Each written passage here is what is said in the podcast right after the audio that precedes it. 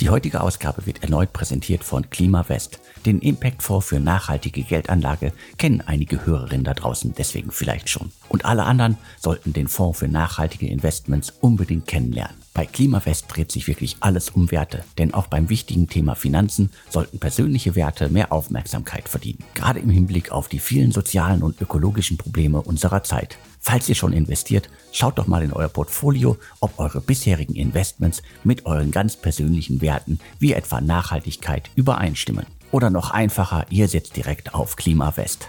Der Impact Fonds für Privatanlegerinnen setzt komplett auf nachhaltige, messbare und transparente grüne Investments und investiert insbesondere in erneuerbare Energien, wie zum Beispiel in Wind- und Solarparks. Klimawest bietet euch somit Diversifikation, eine Chance auf stabile Cashflows und echten nachweisbaren Impact. Mehr Infos zu Klimawest und vor allen Dingen auch zu den Chancen und Risiken findet ihr unter www.klimawest.de/werte. Klimawest schreibt man K-L-I-M-A-V-E-S-T. Den entsprechenden Link findet ihr wie immer aber auch in den Show Notes zum Podcast.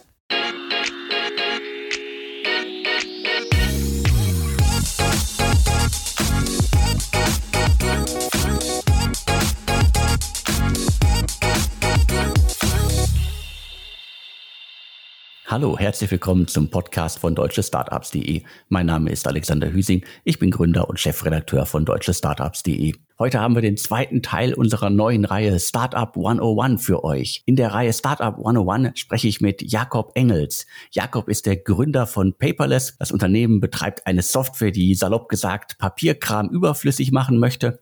Und äh, wir reden in mehreren Folgen über alles, was man als Gründer, als Gründerin braucht. In der ersten Folge, falls ihr die noch nicht gehört habt, äh, haben wir über Ideenfindung gesprochen. Heute reden wir über Positionierung. Aber erstmal, hallo Jakob. Hallo Alexander. Danke für die erneute Einladung. Ich freue mich wieder hier zu sein. Und ganz besonders freue ich mich heute auch auf den Teil ähm, Thema Positionierung, weil uns das bei Paperless enorm umtreibt und wir da so viel Herzblut über die letzten Monate reingesteckt haben dass ich da gerne mal meine Erfahrungen heute teile. Was ist denn überhaupt Positionierung? Also worüber muss man sich Gedanken machen als Gründerin, wenn man eine Idee hat und dann quasi ja loslegt? Und äh, was ist genau Positionierung überhaupt? Positionierung, salopp und einfach gesagt, kurz zusammengefasst, bedeutet, du hast ein Produkt und eine Dienstleistung und du positionierst du im Markt so, dass ganz klar die Stärken und Qualitäten herausgestellt werden und das beinhaltet auch, die Zielgruppe klar anzusprechen. Das heißt, du sagst, für wen ist das Produkt und welche Vorteile hat es für diese Zielgruppe. Darum geht es bei gutem Positionieren. Aber weiß ich denn am Anfang immer direkt, was meine Stärken und was meine Qualitäten sind? Die Zielgruppe kenne ich vielleicht, aber auch da überlebt man ja immer wieder Überraschungen. Also wie, wie findet man das raus, was denn die Stärken sind, was die Qualitäten sind und was letztendlich auch die Zielgruppe ist? Ja, da können wir ganz gut anknüpfen an den Podcast vom letzten Mal, Thema Product Market Fit und wie man dazu am besten kommt. Wir hatten ja gesagt, wenn man so die ersten Zielkunden mal gefunden hat oder die ersten Interessenten fürs Produkt, sollte man auf jeden Fall in möglichst, äh, in möglichst starkem Austausch mit den Zielkunden stehen. Das heißt, Interviews durchführen, Feedback einholen und ganz klar da spricht man von Jobs to be done, also welche Aufgaben werden denn eigentlich durch mein Produkt erfüllt, herausarbeiten und dann ein klareres Bild dafür bekommen, für was wird mein Produkt eigentlich letzten Endes genutzt.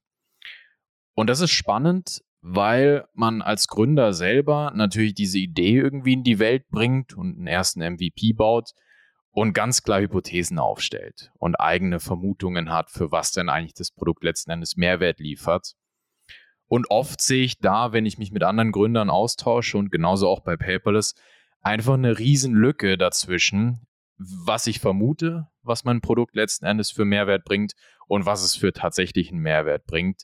Deswegen immer schön mit den, mit den Kunden, mit den Nutzern sprechen, da herausfinden, wo, was für Mehrwert liefern wir eigentlich und dann darauf basierend Positionierung aufbauen und ganz klar da die Thesen validieren, die ich mir davor ähm, mal so äh, ausgedacht habe, letzten Endes.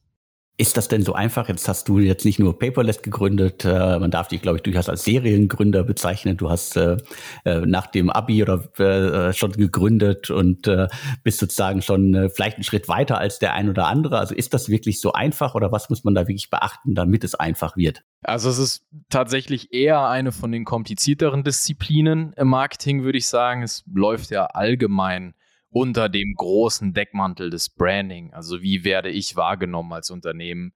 Und positionieren hört letzten Endes nie auf. Wir sind mit Paperless an den, an den Start gegangen. Wir haben gegründet Februar 2020. Im März diesen Jahres 21 haben wir uns auf dem Markt ausprobiert und nach wie vor sind wir uns noch nicht ganz sicher, wie wir uns positionieren sollen. Also das versinnbildlicht tatsächlich, was für ein langer Prozess das ist. Das Einzige, was man letztendlich wirklich machen kann, um ein klareres Bild zu bekommen, da wiederhole ich mich jetzt auch, ist mit den Zielgrunden zu sprechen und zu gucken, was für Mehrwert wird denn eigentlich äh, generiert in den Unternehmen und wie in gewisser Art und Weise unterscheidet uns das auch von der Konkurrenz, die wir haben. Und dann kann man da eben Profile ausarbeiten. Das heißt, du siehst relativ schnell dann vermutlich als Gründer, mein Produkt macht Sinn im Vertrieb oder mein Produkt bringt Mehrwert für Personen aus dem Personalwesen. Da frage ich dann, für was nutzt ihr das Produkt denn eigentlich? Was für Mehrwerte erzielt ihr? Was hat sich verändert zu dem Prozess, den ihr davor hattet, ohne unser Produkt? Und dann bekomme ich ein klareres Bild. Bietet sich aber an, so solange ich noch keinen ganz klaren Product Market Fit gefunden habe, also genau weiß, für wen mein Produkt den größten Mehrwert bietet, diese Positionierung auch noch nicht in Stein zu meißeln, da sich die Hypothesen oftmals noch ändern im Nachgang. Jetzt gibt's ja, du hast gerade gesagt, also es äh, gibt ja häufig äh, Ideen, die man hat. Äh, man möchte etwas besser machen und dann macht man es besser als beispielsweise ein bekanntes Unternehmen. Und äh, dann muss man sich ja im Grunde gegen dieses Unternehmen positionieren. Und da sehe ich häufig, dass äh, einzelne Start-up versuchen es ja irgendwie quasi simpler zu machen, einfacher zu machen, vielleicht auch günstiger zu machen. Ich will nicht sagen billiger, sondern einfach über den Preis sich zu, äh, ja, zu variieren oder zu unterscheiden von von dem großen Wettbewerber oder brechen wir mal einfach irgendwie auf die auf die vielen ähm, äh, Quick-Commerce-Dienste runter, die gerade in Deutschland unterwegs sind. Da ist ja letztendlich auch irgendwie, wie unterscheiden die sich? Im, Im besten Fall unterscheiden die sich durch die Liefergebiete. Dann ist irgendwie ein Teil der Kunden schon mal ausgeschlossen. Wo sie nicht hinliefern, äh, kann man auch äh, keine Kunden gewinnen. Und letztendlich ist es für mich dann gefühlt manchmal nur, das eine Unternehmen ist rot, das andere ist blau und das dritte ist gelb. Und der nächste, der dann kommt, braucht eine andere Farbe. Genau richtig. Sehe ich auch immer häufiger, dass sich tatsächlich versucht wird, über den Preis zu differenzieren. Und davon würde ich eigentlich grundsätzlich abraten, weil dann wird man zur Copycat und wird auch in eine gewisse Kategorie reingeschoben. Und bei gutem Positionieren geht es eben genau darum, eine eigene Kategorie zu entwickeln oder sich ganz klar von der Konkurrenz zu differenzieren über Mehrwerte, die man schafft. Also kein keine Differenzierung durch Preis, sondern Differenzierung durch Mehrwerte. Bei den Lieferdiensten, um auf das Beispiel zurückzukommen, wir liefern noch schneller als vielleicht die Konkurrenz. Dann dauert es nicht mehr zehn Minuten, sondern fünf Minuten beispielsweise. Oder ein Mehrwert könnte auch Nachhaltigkeit sein, was ja auch immer mehr Einzug so in der breiten Masse bekommt. Dass ich sage, meine Fahrer, meine Kuriere werden besser bezahlt, wir schauen, dass wir unsere Mitarbeiter so gut wie möglich im Unternehmen halten, dass sie nicht streiken, dass sie sich nicht irgendwie gegen uns stellen, äh, weil wir zu schlecht zahlen. Und das sind dann Argumente, die im Kopf psychologisch gewisse, gewisse äh, Schalter umstellen, dass man sagt, ich entscheide mich letzten Endes bei diesem Unternehmen zu kaufen. Und ähm, das sollte man schon, wenn man sich positioniert, immer beachten, dass man nicht einfach nur ein günstigeres Produkt hat das ist auf Dauer ja auch als äh, Pitch, egal in welche Richtung es geht, äh, nicht unbedingt gut, wenn man äh, sich einfach nur dadurch di äh, differenzieren möchte, als zu sagen, nach dem Motto, wir sind eine Software, die günstiger ist als Teamviewer. Also das reicht ja. auf Dauer wahrscheinlich nicht. Nee, reicht, reicht auf gar keinen Fall. Mein liebstes Beispiel in dem Bereich ist tatsächlich ein sehr, sehr großes und bekanntes Unternehmen, und zwar Pepsi. Und Pepsi im Marketingbereich macht meiner Meinung nach eine Sache enorm falsch egal wie sie sich positionieren, sie sagen immer, wir sind hm, günstiger, jetzt vielleicht nicht als Coca-Cola, aber wir schmecken besser als Coca-Cola. Und wir haben bessere Inhaltsstoffe als Coca-Cola. Und wir machen das anders und das besser als Coca-Cola. Und es ist so ein bisschen gemäß diesem Effekt, wenn ich dir sage, Alexander, denk mal nicht an einen rosa Elefanten. Denk auf gar keinen Fall an einen rosa Elefanten jetzt. Also bitte jetzt nicht an einen rosa Elefanten denken. Was hast du im Kopf?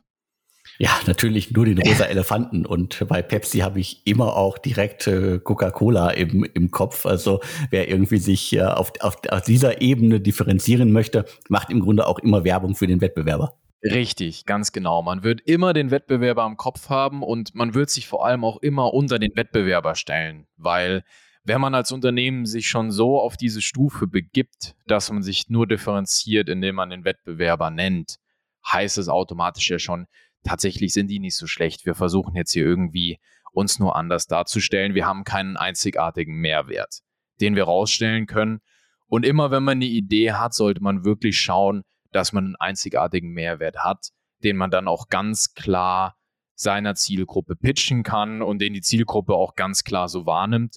Und dann kann man davon ausgehen, dass man relativ schnell auch eine gute Positionierung findet. Gibt es denn sonst wichtige große Fehler, die man vermeiden sollte? Vielleicht mal auf der anderen Seite, wie erkennt man denn eigentlich überhaupt ein schwaches Position, eine schwache Positionierung? Ganz allgemein, um dann davon Fehler ableiten zu können. Ich sehe Startups teilweise ähm, auch, auch von Freunden von mir, die unglaublich lange Sales Cycles haben. Das heißt also, der Erstkontakt mit dem Kunden findet statt. Sie sprechen, ähm, man ist vielleicht Teil von einer großen ähm, Evaluierung im Unternehmen. Das heißt, das Unternehmen guckt sich an, wie sieht da eigentlich so der, der Competitive Landscape, sagt man da, also der, der, der, ähm, wie sieht die Konkurrenz aus in dem Bereich? Und ähm, dann zieht sich das alles über Monate hinweg, weil man auf einmal so mit der Masse mitschwimmt. Das heißt, in dem Unternehmen selber, wo man gepitcht hat, wird der Mehrwert nicht ganz ganz klar. Und dieser Sales Cycle von einem selber wächst enorm lang. Ist immer ein Zeichen für ein schwaches Positionieren.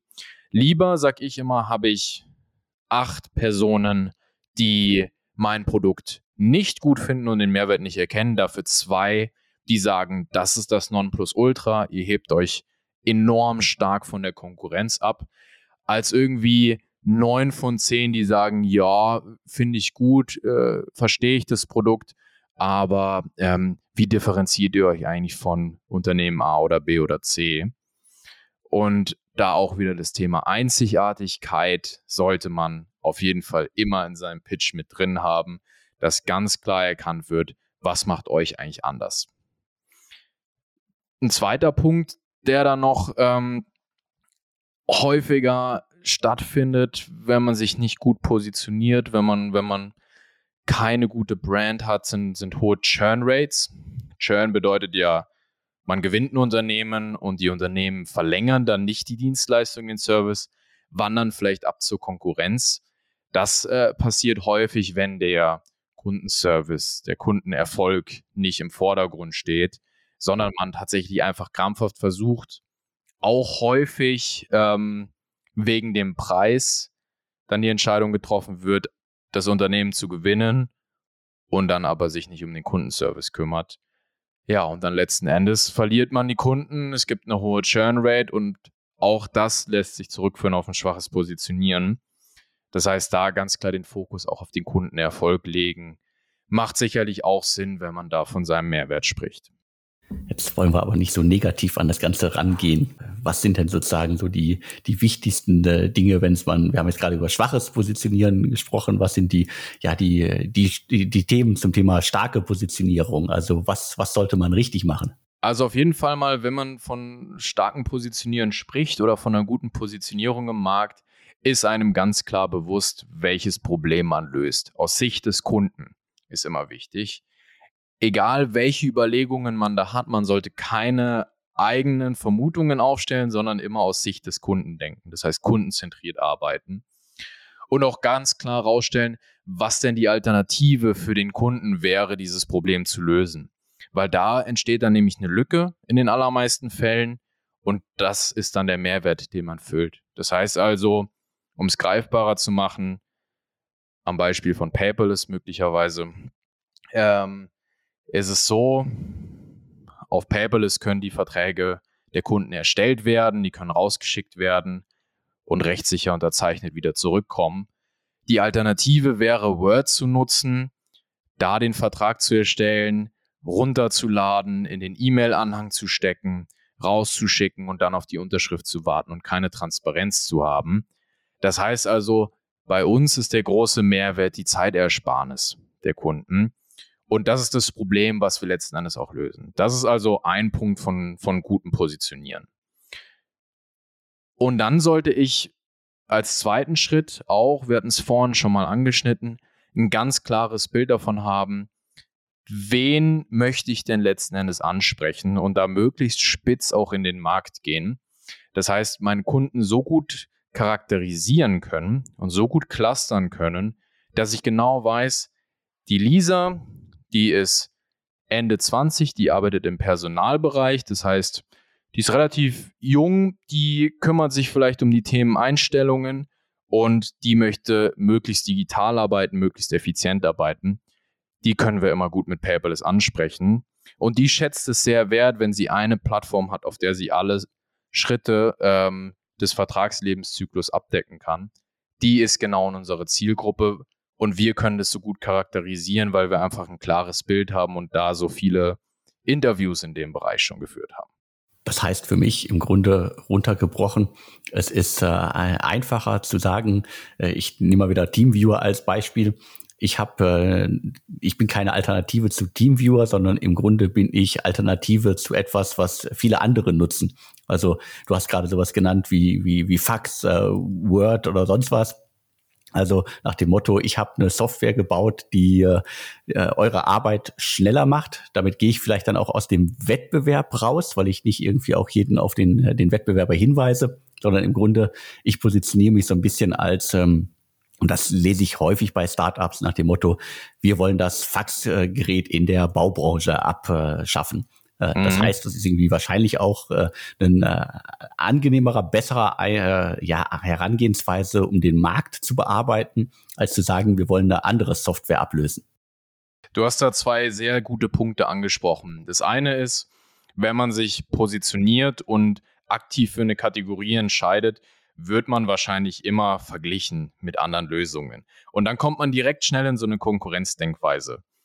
Beispiel E-Mail-Marketing-Tool, die schießen ja auch aus dem Boden raus. Wenn ich sage, ich bin E-Mail-Marketing-Tool, wird man immer gegen Mailchimp oder HubSpot ankämpfen. Und die Kunden, die man anspricht, werden da auch immer fragen, wie differenziert ihr euch denn eigentlich von Mailchimp und HubSpot? Daher eher da die Empfehlung zu sagen, wir kämpfen gegen den Status quo und möchten ähm, eben genau diese Prozesse, die jetzt gerade stattfinden, vereinfachen und Zeit zurückgeben in dem Bereich, ohne sich ganz klar in, in die Kategorie zu geben, die vielleicht schon so geflutet ist von anderen Lösungen. Und da einfach ein bisschen mehr Gedanken noch reinzustecken, welche Kategorie, das heißt E-Mail-Marketing-Tool, haben wir gerade genannt, könnte ich denn noch, die vielleicht verwandt damit ist, ähm, beanspruchen für mich und dann da die, die Kategorie Königin, die die Category Queen werden ähm, und eben da den, den großen Marktanteil abgreifen. Und den zweiten Punkt, den du angesprochen hattest, war gerade mit dem Faxgerät für die Baubranche, dass sich da schon sehr speziell auch auf die Baubranche natürlich fokussiert wurde. Und das habe ich vorhin versucht, zum deutlicher zu machen. Je fokussierter ich arbeite, je genauer ich weiß, wen ich letzten Endes ansprechen möchte, desto mehr Erfolg werde ich auch haben weil wenn ich mich ganz breit aufstelle und sage einfach nur, wir möchten das Faxgerät ablösen, dann werde ich immer wieder auf Konkurrenz stoßen, die sich vielleicht schon anders fokussiert hat und auch schon mit den Unternehmen zusammenarbeitet. Wohingegen, wenn ich mich auf die Baubranche fokussiert, ich da ganz klar Experte werden kann und eben die allermeisten Deals dann gewinnen werde.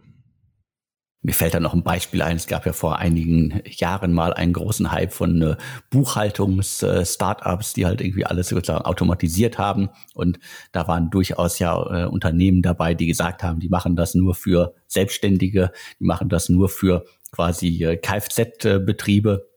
weil sie halt irgendwie auch lernen müssen, wie man das Ganze automatisiert, damit das irgendwie alles gut funktioniert. Also das ist ja auf jeden Fall auch irgendwie eine, eine klare Segmentierung, eine klare Kategorie, die man da bearbeitet. Natürlich äh, stößt man damit dann auch ähm, dem einen oder anderen Kunden vor den Kopf, wenn man sagt so, nee, äh, Gaststätten können wir derzeit nicht machen, aber es dient ja letztendlich immer auch dem Produkt und dann ja auch immer der Positionierung. Genau, und expandieren kann ich auch immer noch später. Also ich sollte mich immer am Anfang fokussieren und wenn ich sage, ich habe so viele Unternehmen, so viele Gaststätten, um beim Beispiel zu, äh, zu bleiben, die sich auch für das Produkt interessieren, dann sollte ich, sobald ich Marktführer in dem einen Segment bin, expandieren und mich auch vielleicht dann auf die, auf die Gastronomie oder auf die Gaststätten fokussieren und da dann Experte werden in dem Bereich. Das wäre eine, wär eine Möglichkeit, mich erstmal zu fokussieren und später dann zu expandieren. Du hattest gerade auch so Sachen wie äh, Nachhaltigkeit genannt. Also das ist ja auch auf jeden Fall ein Riesenthema. Äh, mhm. Das äh, fällt mir schon manchmal jetzt schwer, das irgendwie als quasi ja als Positionierung äh, wahrzunehmen, weil halt irgendwie fast alles derzeit nachhaltig ist. Da muss man halt auch aufpassen, dass man halt nicht so nicht so sehr stark das als Buzzword benutzt. Also mhm. ich glaube, das kennen sehr viele VCs kennen das, dass plötzlich irgendwie bestimmte Buzzwörter äh, in äh, allen Pitch Decks auftauchen und das ist sicherlich auch schwierig, wenn man das dann in die, in die Kundenkommunikation mit aufnimmt und man das nicht wirklich lebt. Das nur so als Hinweis. Und was ich aber auch häufig sehe, ist, und äh, das ist sicherlich auch ein wichtiger Punkt für viele äh, Softwaredienste, ist sowas wie das Siegel so Made in Germany, äh, deutsche Sicherheit. Also äh, auch mit solchen Sachen kann man sich positionieren. Absolut. Also man muss immer schauen, was sind eigentlich aktuell die Trends und dann da sich in die Richtung positionieren. Das kann man machen, muss man aber nicht. Auf der anderen Seite, und da geht es auch wieder um die Zielgruppe, sollte man immer gut verstehen, was treibt denn eigentlich meine Zielgruppe an? Für was interessiert die sich? Ist vielleicht so, dass ich in der Gastronomie ähm, oder in der Hotellerie mit dem Thema Nachhaltigkeit weniger punkten kann, wohingegen andere Argumente vielleicht enorm gut ziehen.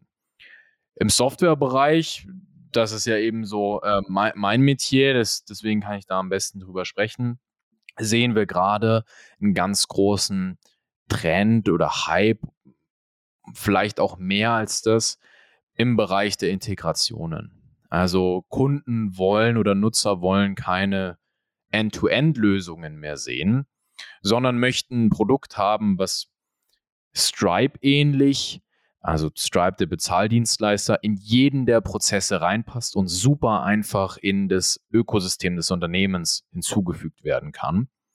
Und natürlich ist es dann ein Punkt, an dem wir uns auch orientieren mit Paperless und sagen, wir wollen äh, in Zukunft eben in jeden Prozess, in jedes Unternehmen integrieren und super simpel reinpassen. Also da abschließend vielleicht auch einfach zu sagen, je besser ich meine Zielkunden, je besser ich meine Zielgruppe verstehe, desto besser kann ich auch diese einzigartigen Attribute wie Sicherheit, Nachhaltigkeit, Integrierbarkeit herausstellen und dann eben gut vermarkten. Also das heißt, am, am Ende des Tages für, für euch jetzt auch wieder runtergebrochen, das gilt für, für viele andere natürlich auch. Das heißt, man, man muss sich dann auch äh, gerade bei, bei der Positionierung kann es irgendwie durchaus von Vorteil sagen, äh, man kann uns leicht in alle bestehenden Software-Systeme und da gibt es ja gerade bei großen Kunden gibt es ja irgendwie so ein paar, die da dominieren. Aber auch für runtergebrochen, für, für kleine Startups, äh, das ist jetzt auch nochmal eine, eine Unterscheidung bei der Positionierung. Also man sieht da draußen Softwarelösungen, die quasi durch diesen äh, allumfassenden Ansatz haben. Man kann uns überall leicht integrieren. Oder man sieht irgendwie quasi Unternehmen, die sagen, wir sind nur für eine bestimmte Zielgruppe. Also wenn euer Unternehmen äh, mehr als 1000 Mitarbeiter hat, äh, dann macht das irgendwie keinen Sinn mehr, dass wir miteinander reden.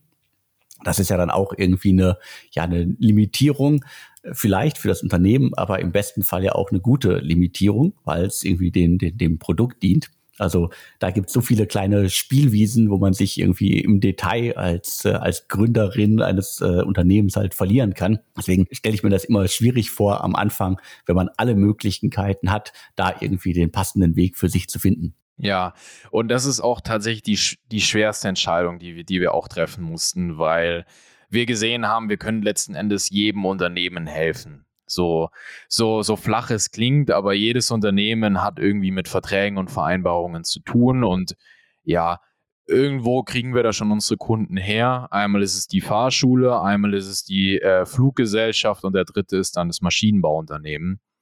Aber wir haben auch gemerkt, dass wir äh, ja uns so einfach nicht schnell fortbewegen, weil wir gar keinen klaren Fokus, keine klare Positionierung haben und sind dann eben noch tiefer in die Kundeninterviews gegangen und haben eben noch äh, stärker nachgefragt, in welchen Branchen und in welchen Zielgruppen eigentlich der größte Mehrwert geschaffen wird und konnten dann so ein klareres Positioning, eine klarere Positionierung auch ähm, erkennen und werden da jetzt in Zukunft auch viel stärker hingehen. Ist es dann auch äh, einfacher letztendlich für, für, für dich als Gründer, für das ganze Team, für, den, für das Sales-Team dann zu sagen, wir haben hier schon mal irgendwie das Produkt an drei äh, Fahrschulen verkauft. Also Fahrschulen gibt es doch ganz viele, da können wir irgendwie erstmal auf dem Segment Gas geben. Absolut.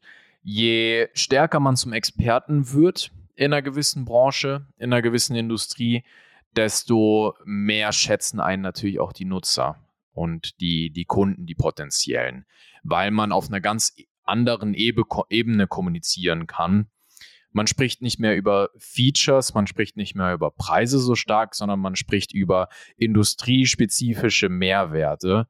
Und Kunden werden das auch unweigerlich erkennen, dass man in der Branche zum Experte geworden ist. Und dann ähm, kann man sich ja selber die Frage stellen, möchte ich eher, ähm, was für ein Beispiel fällt mir ein, vielleicht vom Handwerker, möchte ich eher den Handwerker am Haus haben, der das schon 10, 20, 30 Mal gemacht hat, genau diese Arbeit? Oder möchte ich einen im Haus haben, der sagt, ja, also ich kann das auch und äh, in dem Bereich habe ich auch Expertise. Natürlich wird man sich für den entscheiden, der Industrie- oder Branchenexperte ist. Daher klarer Fokus auf die Fahrschulen jetzt beispielsweise, weil wir genau wissen, wo da der Schuh drückt und wie wir den, den Pain lösen können ich sehe ja immer sehr, sehr viele Startups in einer sehr frühen Phase und was ich dabei auch immer wieder sehe, ist, ja, das Modell kann sich irgendwie in der, gerade in der Anfangszeit schon mal irgendwie massiv verändern. Also da gibt es durchaus Fälle, dass wir Startups im Newsletter vorstellen und dann äh, später nochmal irgendwie das Startup auch auf der Webseite aufgreifen. Und äh, bis dahin hat sich innerhalb, sagen wir, von vier, sechs Wochen irgendwie das Modell so geändert, dass der Gründer sagt so, hm, wo kommt denn die Beschreibung von uns her? Das machen wir doch schon seit drei Wochen nicht mehr. Ja. Also das ist auf jeden Fall irgendwie äh, so Alltag. Aber was ich auch sehr häufig sehe in der frühen Phase, und das hat sicherlich auch was mit der Positionierung einfach zu tun, ist, dass viele Unternehmen in der frühen Phase ihren Namen komplett ändern und damit auch ihr Logo, ihr Branding und so weiter. Einfach weil die Gründerteams wahrscheinlich gesehen haben in den ersten Wochen, Monaten, dass das Konzept mit dem Namen mit der Ausrichtung in der Zielgruppe, die Sie äh, anvisiert haben, überhaupt nicht ankommt. Sehe ich auch immer häufiger und hängt in den allermeisten Fällen mit dem Thema zusammen, was wir eingangs schon auch angeschnitten hatten. Und zwar, ich gründe was als Gründerin und habe natürlich eine gewisse Vorstellung im Kopf, wie ich Probleme lösen möchte und wem ich mit dem Produkt helfen möchte. Und in den allermeisten Fällen ändert sich das dann einfach total, nachdem ich die ersten Nutzer oder Kunden gewonnen habe weil mein Produkt oder meine Dienstleistung ganz anders genutzt wird, als ich es mir eigentlich in den Kopf gesetzt hatte. Ja, und dann habe ich zwei Möglichkeiten. Entweder ich bleibe ähm, bleib sturköpfig und sage, nein, ihr nutzt es falsch und nur so, wie ich mir das vorstelle, ist es richtig äh, nutzbar und nur so könnt ihr den echten Mehrwert generieren. Oder ich passe mich dem an und sage, aha, interessant, dann muss ich mich vielleicht doch umorientieren und daher kommt äh, dass, dass sich viele Startups einfach dann vom Namen, vom Logo, von der Positionierung her ändern, nachdem sie so das erste Feedback aus dem Markt bekommen haben. Und genauso war es mit Paperless auch. Also wir haben gesehen, wir haben Vermutungen im Kopf. Wir haben anfangs gedacht, es wird nur in Sales-Teams genutzt und auf einmal haben alle Unternehmen das auch für HR-Prozesse verwendet. Und jetzt überlegen wir uns gerade, ob wir nicht viel, viel, viel stärker noch in den HR-Bereich gehen sollten was natürlich dann auch ähm, mit großen Messaging-Änderungen einherkommt und anderer Positionierung. Das kann durchaus immer mal wieder vorkommen. es ist ja dann auch nicht schlecht. Das ist ja dann äh, ein äh, ja, gutes Beispiel dafür, wie sich äh, gute Ideen äh, verändern können und letztendlich durchsetzen, auch wenn sie sich dann ganz anders durchsetzen, als man das am Anfang geglaubt hat. Absolut. Also selbst wenn man die großen Unternehmen anschaut, ich denke jetzt gerade an, ich glaube, es war Calendly, also die App, wo ich mir über einen Link direkt einen Termin in, in äh, einem Kalender aussuchen kann von der Person, die mir den zugesendet hat. Und ich, ja, Calendly ähm, war es wohl, die hatten sich anfangs auf Schulen fokussiert ähm, und haben dann gesehen, ah, nee, tatsächlich äh, wird das Produkt ja von Geschäftsleuten auch viel genutzt, die einen e-, enorm vollen Terminkalender haben. Und ja, mittlerweile ist es ja eher in der Businesswelt ein Riesenprodukt geworden, als jetzt in den Schulen. Also ich habe von Calendly in Schulen eigentlich äh, auch nur in dem Beitrag gelesen, den ich mir da angeguckt habe. Und es gibt darüber hinaus ja noch extrem viele Startups, die von B2C auf B2B äh, gewechselt haben im Laufe der Zeit, im Laufe des, äh, des Unternehmenszyklus. Also und das hat ja sicherlich auch sehr viel damit zu tun, dass das Unternehmen dann letztendlich seine Zielgruppe ganz anderswo gefunden hat, als das, was man am Anfang vermutet hat. Ja, das, das zum einen, also sicherlich ist die Zielgruppe da noch ein Unterschied. Und dann sieht man auch häufig äh, Probleme bei der Monetarisierung in Startups. Das heißt, wenn man im B2C-Bereich ist, und vielleicht nicht so schnell Umsätze und Gewinne generiert ähm, mit dem Endkunden, weil da einfach weniger beziehungsweise mehr Kunden gewonnen werden müssen als im B2B-Bereich, um die gleiche Menge an Umsatz oder Gewinn zu machen, dass sich umorientiert wird und dieses ganze Businessmodell über Bord geworfen wird, einfach weil man sagt, man muss als Unternehmen ja auch Geld verdienen und im B2B-Bereich ist das Ganze einfacher. Haben wir denn jetzt schon die wichtigsten Elemente zum Thema Positionierung oder was fehlt noch? Ich denke, wir haben die wichtigsten Elemente jetzt schon behandelt. Es gibt noch einen schönen Spruch, den ich äh, mir hier noch notiert habe. Und zwar, langsam Japanisch sprechen für Leute, die nur Englisch verstehen, ist genauso, als ob du Marketingbudget in eine unklare und verwirrende Positionierung steckst. Und ich finde, das ist, das fasst das ganze Thema gut zusammen, was wir jetzt heute besprochen haben. Also man muss ein ganz klares Bild davon haben, welchen Mehrwert man liefern kann, welche Zielgruppe man anspricht und die dann eben auch möglichst gut mit klarer Sprache, mit klarem Messaging, ja, mit, mit Inhalten bespielen, sei es über Social Media, sei es über E-Mails oder Anrufe. Und so kann man dann relativ schnell als Unternehmen seine, seine Sparte, seine Nische finden und da erfolgreich drin werden ganz wichtig dabei ist, das haben wir jetzt ja auch mehrmals angesprochen, das Ganze ist wirklich ein Prozess. Äh, am Anfang steht vielleicht eine These, das hast du ja auch mehrmals gesagt. Und äh, beim Weg zum erfolgreichen Unternehmen kann sich das ändern. Und ich finde, das gehört dazu und das äh, zeichnet ja auch in vielen Fällen äh, gute Unternehmen, gute Unternehmerinnen aus. Dementsprechend, also äh, an alle da draußen nicht verzagen, wenn es irgendwie am Anfang nicht klappt. Vielleicht muss man irgendwie die Stellschrauben anders drehen, aber das ist, glaube ich, Unternehmertum. Absolut. Wenn ihr, wenn ihr zuhört und euch denkt, ja, ich dachte eigentlich auch, ich kann mich anders positionieren und bin jetzt gerade ein bisschen hoffnungslos, da kann ich euch nur sagen, lasst den Kopf nicht hängen, da seid ihr überhaupt nicht allein. Es geht jedem Unternehmer, jedem, jeder Unternehmerin so, dass man am Anfang Thesen hat und ja, in den allermeisten Fällen liegt man falsch mit denen. Sprecht einfach weiter mit den Kunden, schaut, ähm, wo ihr da Mehrwerte generiert und mit welchen Kunden ihr tatsächlich auch die größten Erfolge habt. Und dann hangelt ihr euch immer wieder an den Aussagen und an dem Feedback weiter entlang und baut ein schönes Startup auf. Hoffentlich, so soll es sein. Also danke auf jeden Fall schon mal für den tiefen Einblick in das sehr, sehr breite und große Thema Positionierung. Ich glaube, da konnten jetzt viele was mitnehmen. Wir haben uns vorgenommen, in äh, der nächsten Ausgabe über das ganz, ganz wichtige Thema Vertrieb zu sprechen. Auch ein wichtiges Thema, auch ein Thema, an dem äh, viele Startups immer wieder äh, scheitern und viele das Thema irgendwie falsch angehen. Da freue ich mich jetzt schon drauf. Also jetzt nochmal danke für die Ausführungen zum Thema Positionierung. Ich freue mich auch. Wir sehen uns dann nächste Woche und mach's gut. Danke dir. Ja, auch danke fürs Zuhören. Und mir bleibt jetzt nur noch zu sagen und tschüss.